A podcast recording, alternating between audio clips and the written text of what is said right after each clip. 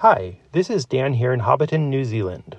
I am back again after our honeymoon 14 years ago with my wife and my daughter Arwen. This podcast was recorded at 10:14 a.m. Eastern on Tuesday, August 15th. Things may have changed by the time you hear it, but I will be exploring hobbit holes. Okay, here's the show. New Zealand is definitely on my bucket list of places I'd like to travel to. I've never been. Oh, the Green Hills. I wish I were rolling around them right now. hey there, it's the NPR Politics Podcast. I'm Susan Davis. I cover politics. I'm Carrie Johnson. I cover the Justice Department. And Stephen Fowler of Georgia Public Broadcasting is here again. Hello, Stephen. Hello. And last night, a Georgia grand jury indicted Donald Trump and 18 others for a scheme to overturn the state's 2020 election results, implicating the former president as the head of a sweeping conspiracy. Here's Fulton County District Attorney Fani Willis speaking late Monday night after the indictment was unsealed. Specifically, the participants in association took various actions in Georgia and elsewhere to block the counting of the votes of the presidential electors who were certified as the winners of Georgia's 2020 general election. Carrie, let's start with the charges. All 19 individuals were charged under the state's RICO statute. What is that, and why is it significant in this case? This is a very broad uh, state racketeering law that dates back more than 40 years. It makes it a crime to participate in a criminal enterprise through a pattern of activity. And uh, prosecutors generally prove that by mentioning a number of acts uh, in furtherance of the conspiracy, as the lawyers say. So you don't have to be engaged in every single action um, as a defendant, but you, you do have to have some kind of common goal. And Fani Willis says in the and the grand jury in Fulton County say the common goal here was to try to keep Donald Trump in power and to disenfranchise voters in the state of Georgia. This is a very serious charge. It carries usually five to 20 years in prison. And, uh, you know, former President Trump should do well to take this quite seriously. This is a big, sweeping case. Stephen, I have to admit that I was not fully aware of all of the 19 individuals named in the indictment. Can you speak broadly to who these people are and how they fit into this puzzle? Right. So there are broadly several buckets of instances and efforts to overturn Georgia's 2020 election that are mentioned in this indictment and that are wrapped up in this state RICO case. I mean, obviously, defendant number one is Donald John Trump. Uh, the argument made over the course of this 98 page indictment is that he was this central figure in the effort to stay in power and to subvert his election defeat in Georgia. And one of the first real major efforts to do that played out in a series of legislative hearings in Georgia where Rudy Giuliani, uh, Trump's personal attorney at the time, brought together a band of people to present to lawmakers this idea that, hey, uh, you are the lawmakers. Your state constitution and the U.S. Constitution says you have the power to pick the presidential electors you want to pick. In the hearings that Giuliani participated in to try to get lawmakers to overturn the election took place over a broad span in December of 2020, both before, during, and after the official certification of Georgia's votes. So in this bucket, we've got Rudy Giuliani. We've got constitutional scholar John Eastman. We have local Georgia lawyer Ray Smith, who led his portion of the hearing by saying it's impossible to know who actually won Georgia's 2020 election. Uh, Jenna Ellis, a Trump attorney. And so you've got that bucket of people that told lawmakers falsely, you're the ones who can decide. And, and Stephen, we've also got Sidney Powell, who's maybe most famous for saying release the Kraken and, and peddling all kinds of other bogus election fraud theories back in that era. Right, Carrie, that's a different bucket of people. Sidney Powell and her release the Kraken lawsuit isn't actually what she's facing RICO charges for. Sidney Powell is involved with a bucket of people that illegally copied election data from all of these voting machines and other equipment in rural Coffee County, Georgia. And that's uh, the former Coffee County supervisor, Misty Hampton, an Atlanta bail bondsman, Scott Hall, uh, Cathy Latham, who was the Republican Party chairwoman there, and also one of Georgia's uh, sham electors, which brings me to another bucket where you had Latham, the former Georgia Republican Party chairman David Shafer, and Shawn Still, who's a current state senator, but then was an elector who signed these documents, falsely claiming that they were Georgia's official presidential electors. So there's a lot of buckets. There's a lot of uh, rabbit holes to go down with the different people here. And the final bucket of interest uh, in addition to the people that served as phony electors, in addition to these legislative hearings, is an effort by Trump and his allies to pressure a Fulton County election worker into falsely claiming that she committed election fraud and altered the election. And that wrapped up a couple different people, including somebody who was at one time a PR person for Kanye West, Trevian Kutti. And Carrie, one of the people of note in this indictment is Mark Meadows, uh, the former congressman and former White House chief of staff.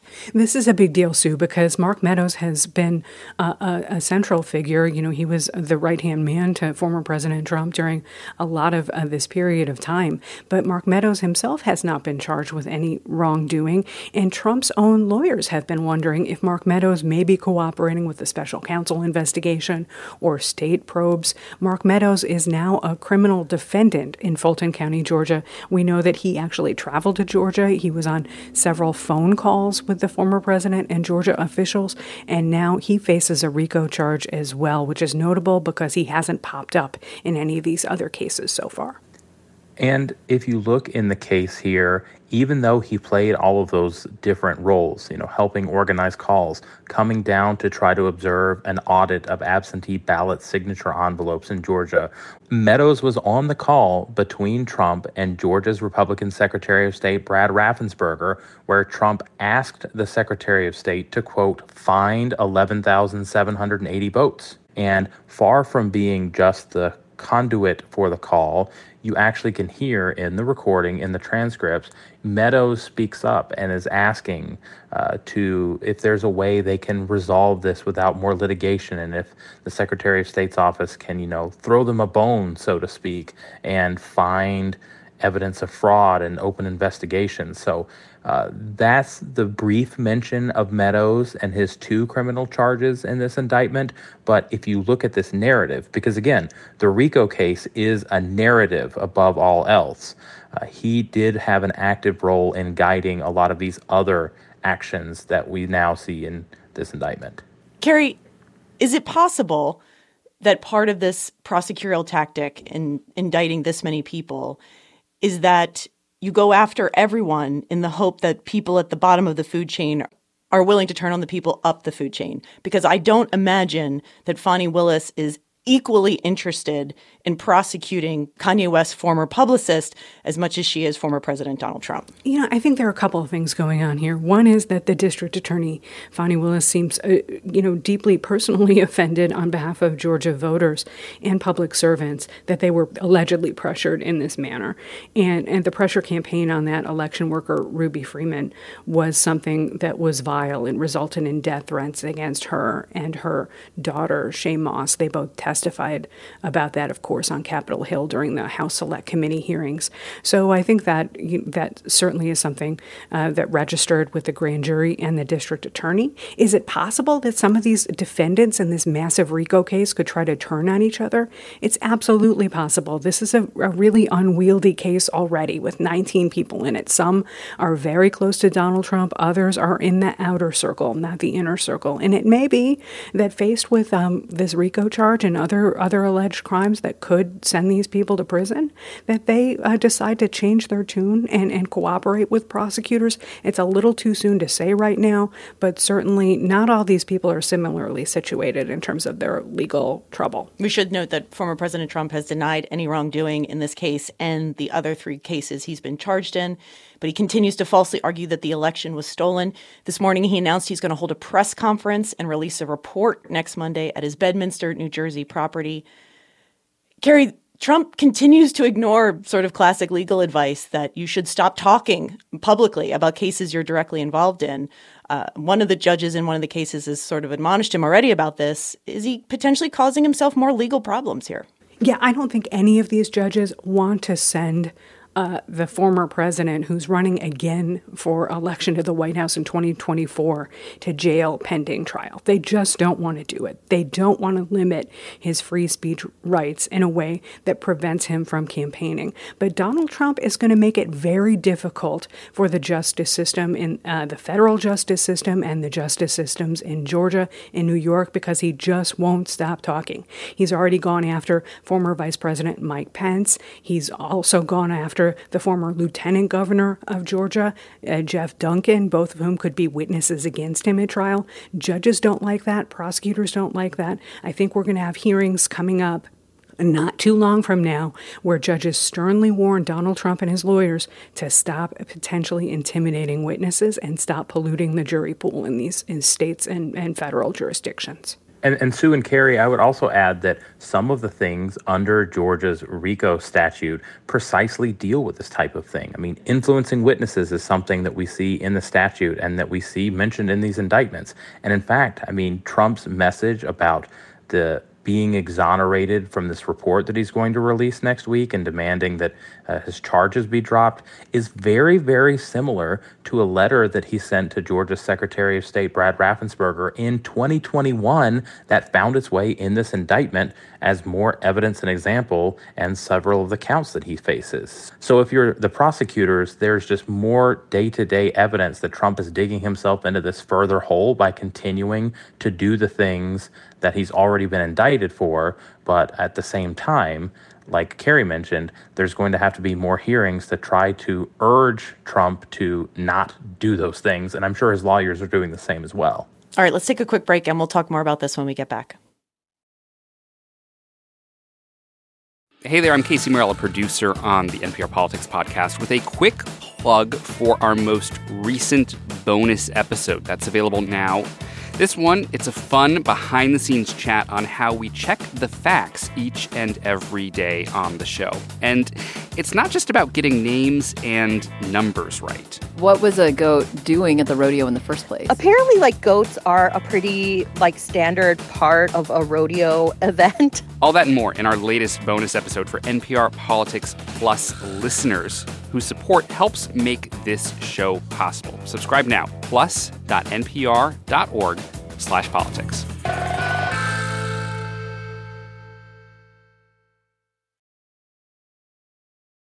And we're back. And a key figure now is Fulton County prosecutor Fani Willis, who Trump and his campaign are already attacking both professionally and personally. Stephen, she's not a household name in America, but she might well be by the time election day comes around. Can you tell us more about her? So, Fani Willis's fortunes started long before investigating this election interference in Georgia, and she actually made her bones prosecuting novel cases of racketeering. The most famous case involves a scandal with Atlanta public school teachers and administrators that were caught cheating and changing test scores. And so, again, a racketeering case, you think the mafia, you think, you know, people with nicknames and brass knuckles and this kind of organized crime. But Willis made the case that these teachers and principals and other education officials were in fact a criminal enterprise using their uh, changing of test scores and things to break the law. She is a master of RICO. She said, I like using RICO because a jury's smart and I can tell a story and craft this narrative. And in fact, right now, in the courtroom right down the hallway from where we sat waiting for indictments yesterday. She's prosecuting another racketeering case against Atlanta rapper Young Thug and his YSL record label that she accuses is a racketeering organization and a criminal street gang. So this is firmly in her wheelhouse even though she's not a household name, she's not a big federal prosecutor or, you know, somebody that maybe has a little bit more gravitas in this legal sphere, but for what happened in Georgia, what happened in Atlanta, and for what happened to be a racketeering case, you probably couldn't find somebody more suited to take this case on.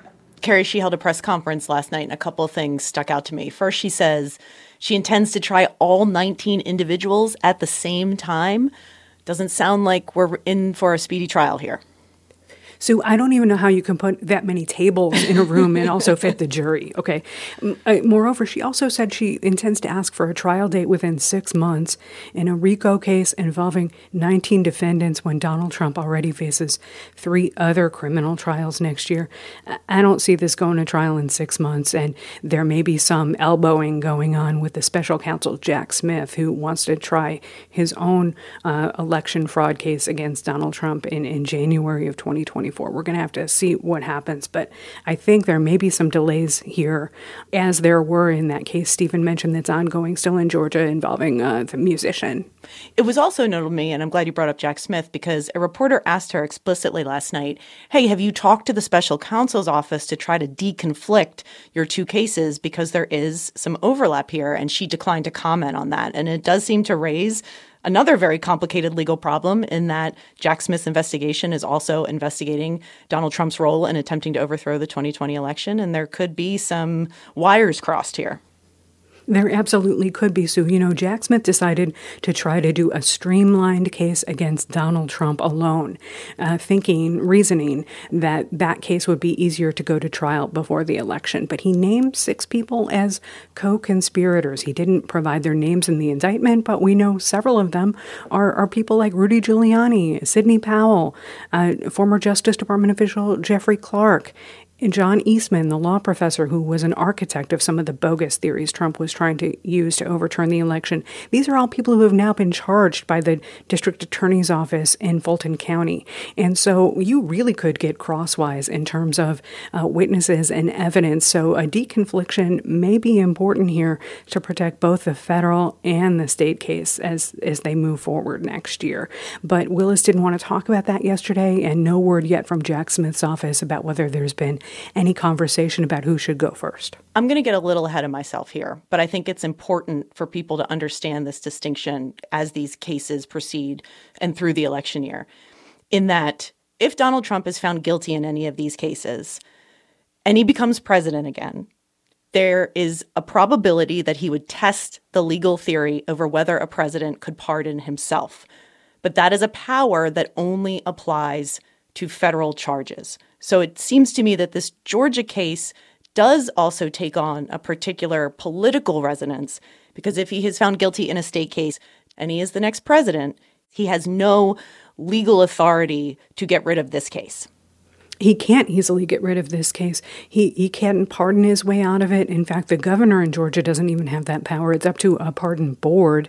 And moreover, Fani Willis said last night that the state's role in this process is essential to the functioning of our democracy. States play a big role in elections, and she's arguing that the states should play a big role in accountability for tampering with elections too. So a couple of points of interest, and not just politically, but also legally in in the broad broader sphere of accountability. Stephen, you've been covering this case for two years. You're going to cover it for at least another year more, likely. Um, I'll give you the final word on your thoughts on the indictment last night.